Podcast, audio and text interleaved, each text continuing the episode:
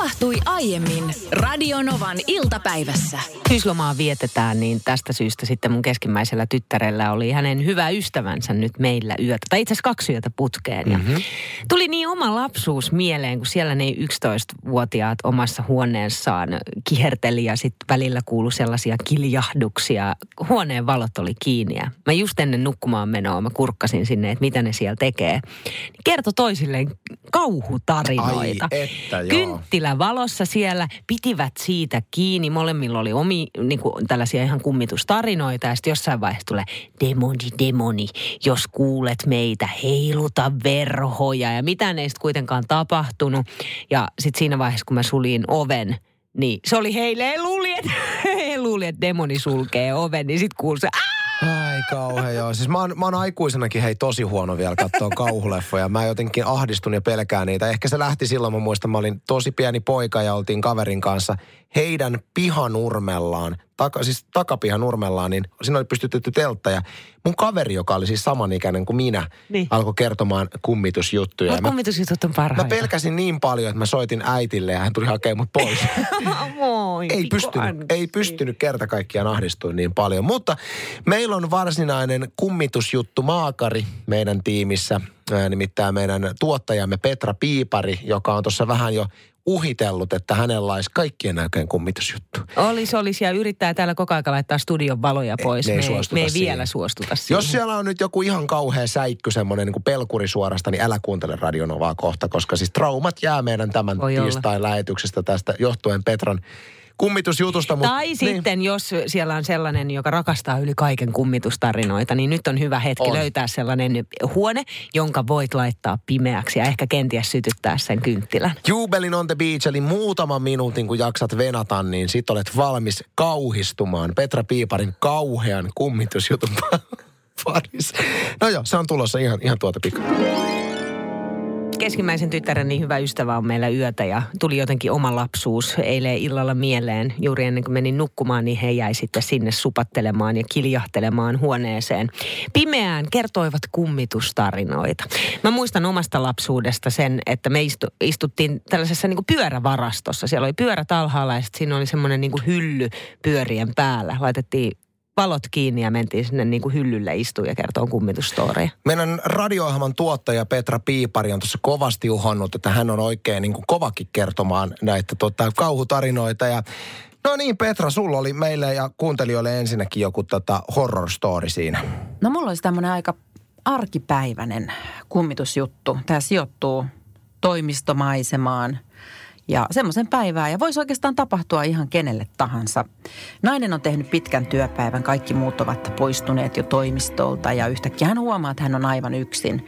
Ulkona on ihan pimeää, syksy tietenkin ja sade riipii ikkunoita.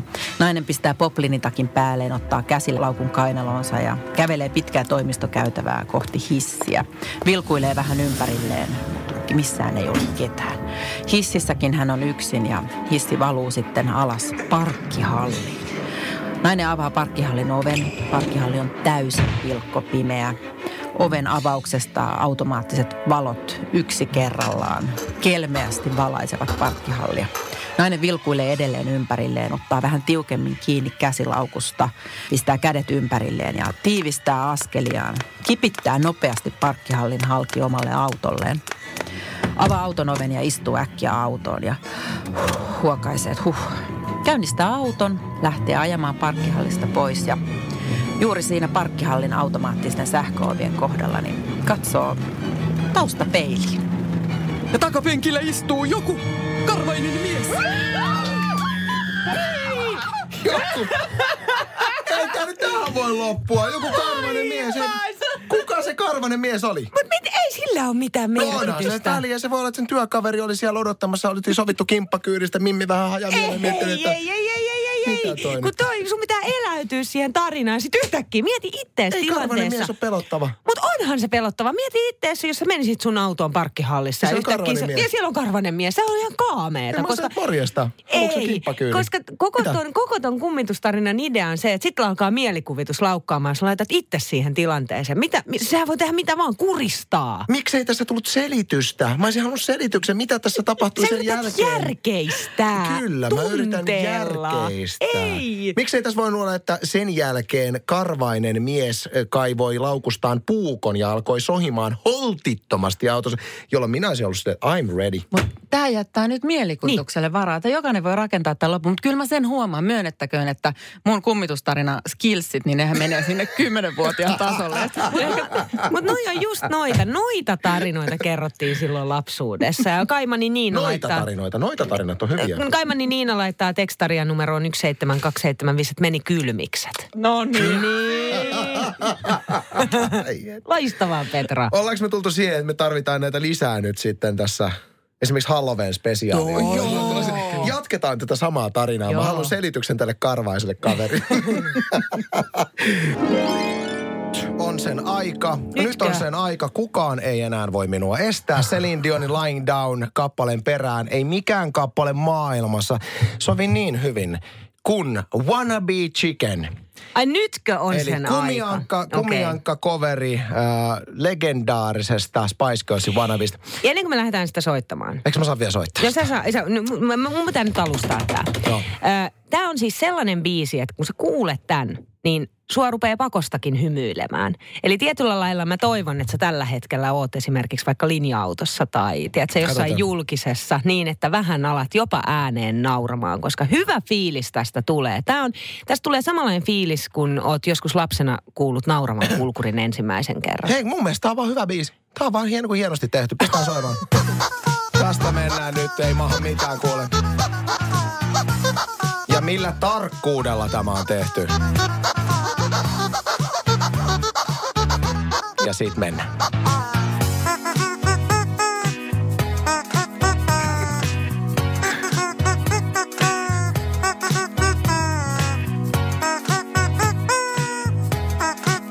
Sä hymyilet jo. Kyllä, kyllä, kyllä.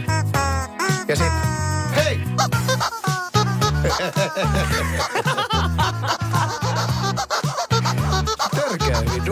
duunattu.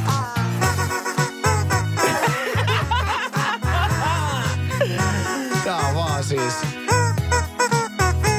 Voisin kuunnella tätä koko päivän, mutta löytyy siis, jos haluaa netistä fiilistellä lisää, niin Rubber Chicken Spice Girls Wannabe cover. Ja Juhani laittaa tekstaria, että milloin tämä kumiankka tulee Suomeen konsertoimaan. Olen silloin eturivissä. Onkohan Ravin, Radionova muuten yhteistyössä tässäkin? No se on ihan pienen pätkän. Kuunnelkaa tuo tarkkuus, millä ne on tehty nuo räpit.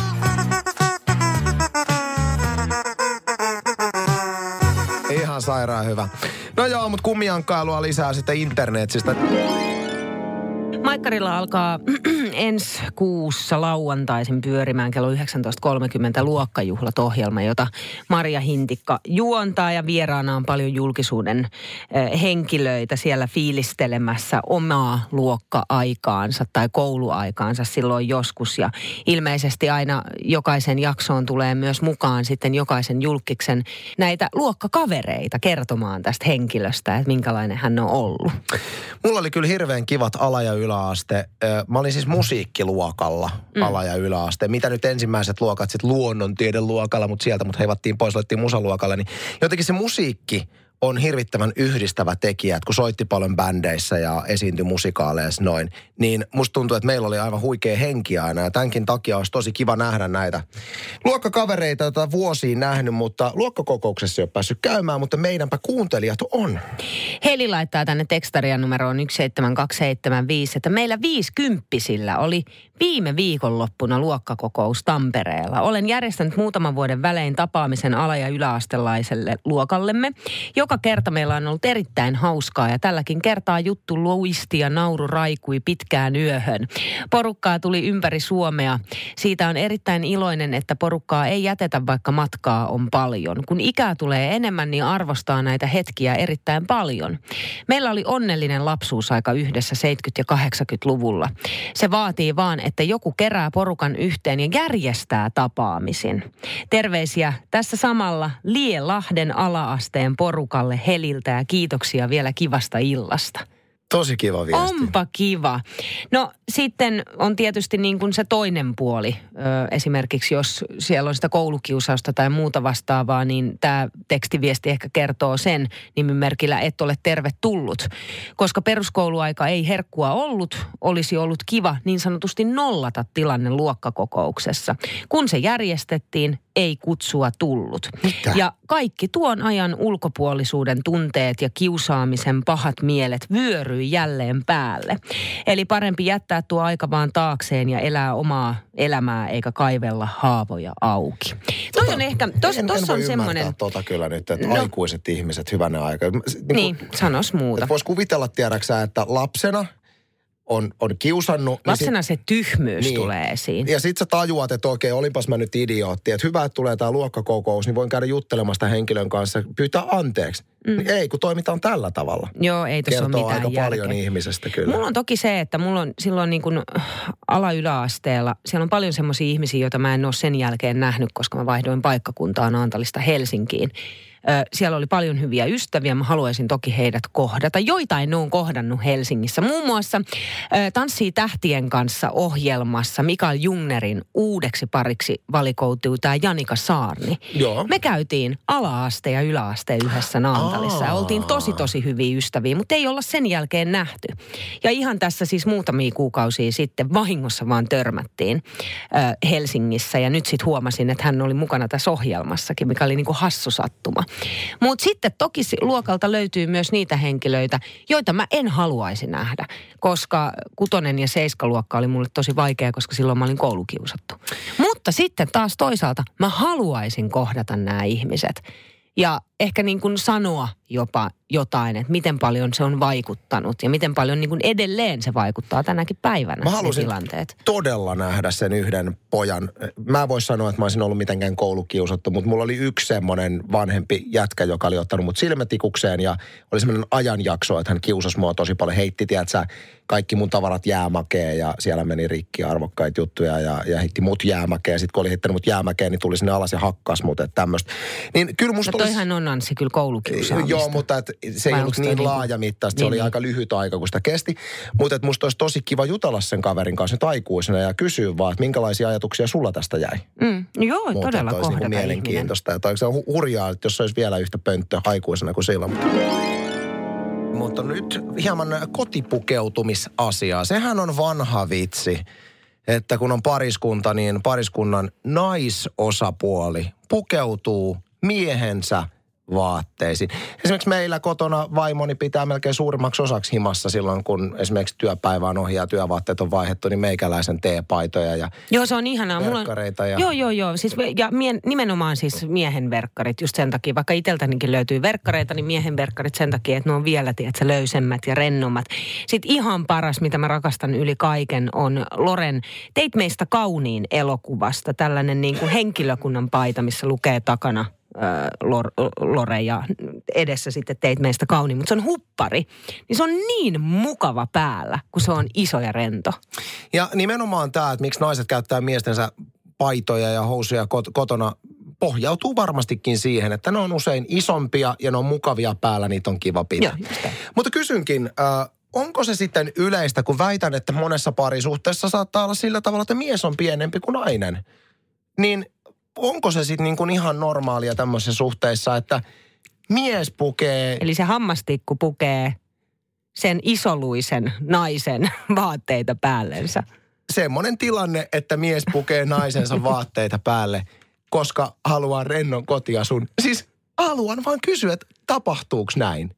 Siis koska kyllä varmaan meillä nyt on siellä joku aivan semmoinen tosi, tosi, tosi, tosi hintelä mies, jolla on sitten vähän karskimpi nainen siellä, niin onko se sitten täm- tämmöisessä suhteessa, että vedetään tiedäksä? Siis jos on näin, niin ehdottomasti ilmoittaudu 0108 06000. Jos et halua omaa ääntä radioon, niin 17275 tulee tekstarit perille. Mutta tuossa on ongelmana se, että vaikka kyse on kotiasusta, arkiasusta, löysästä ö, verkkareista tai huppareista, niin naisella ne on kuitenkin, onko ne silti tiedätkö, niin, kuin niin suunnattu naisen On. vartalolle, se malli, leikkaus, kenties ehkä väri, niin se voi häiritä sitä miestä. Naisia ei häiritse se, että heillä on kotiasuna miesten vaatteita. On ne sitten minkä kuosisia tahansa. Mutta mä väitän, että miehillä tulee tämmöinen niin kuin, kuitenkin joku macho-meininki ja semmoinen kuin miehisyys esteeksi sille, että esimerkiksi kuumana kesäpäivänä ei voisi vetää oman vaimon kukkamekkoa päälle jossa erittäin mukavasti esimerkiksi alavarustus niin hengittäisi, niin jokuhan siinä potkii vastaan, että sä et tee sitä.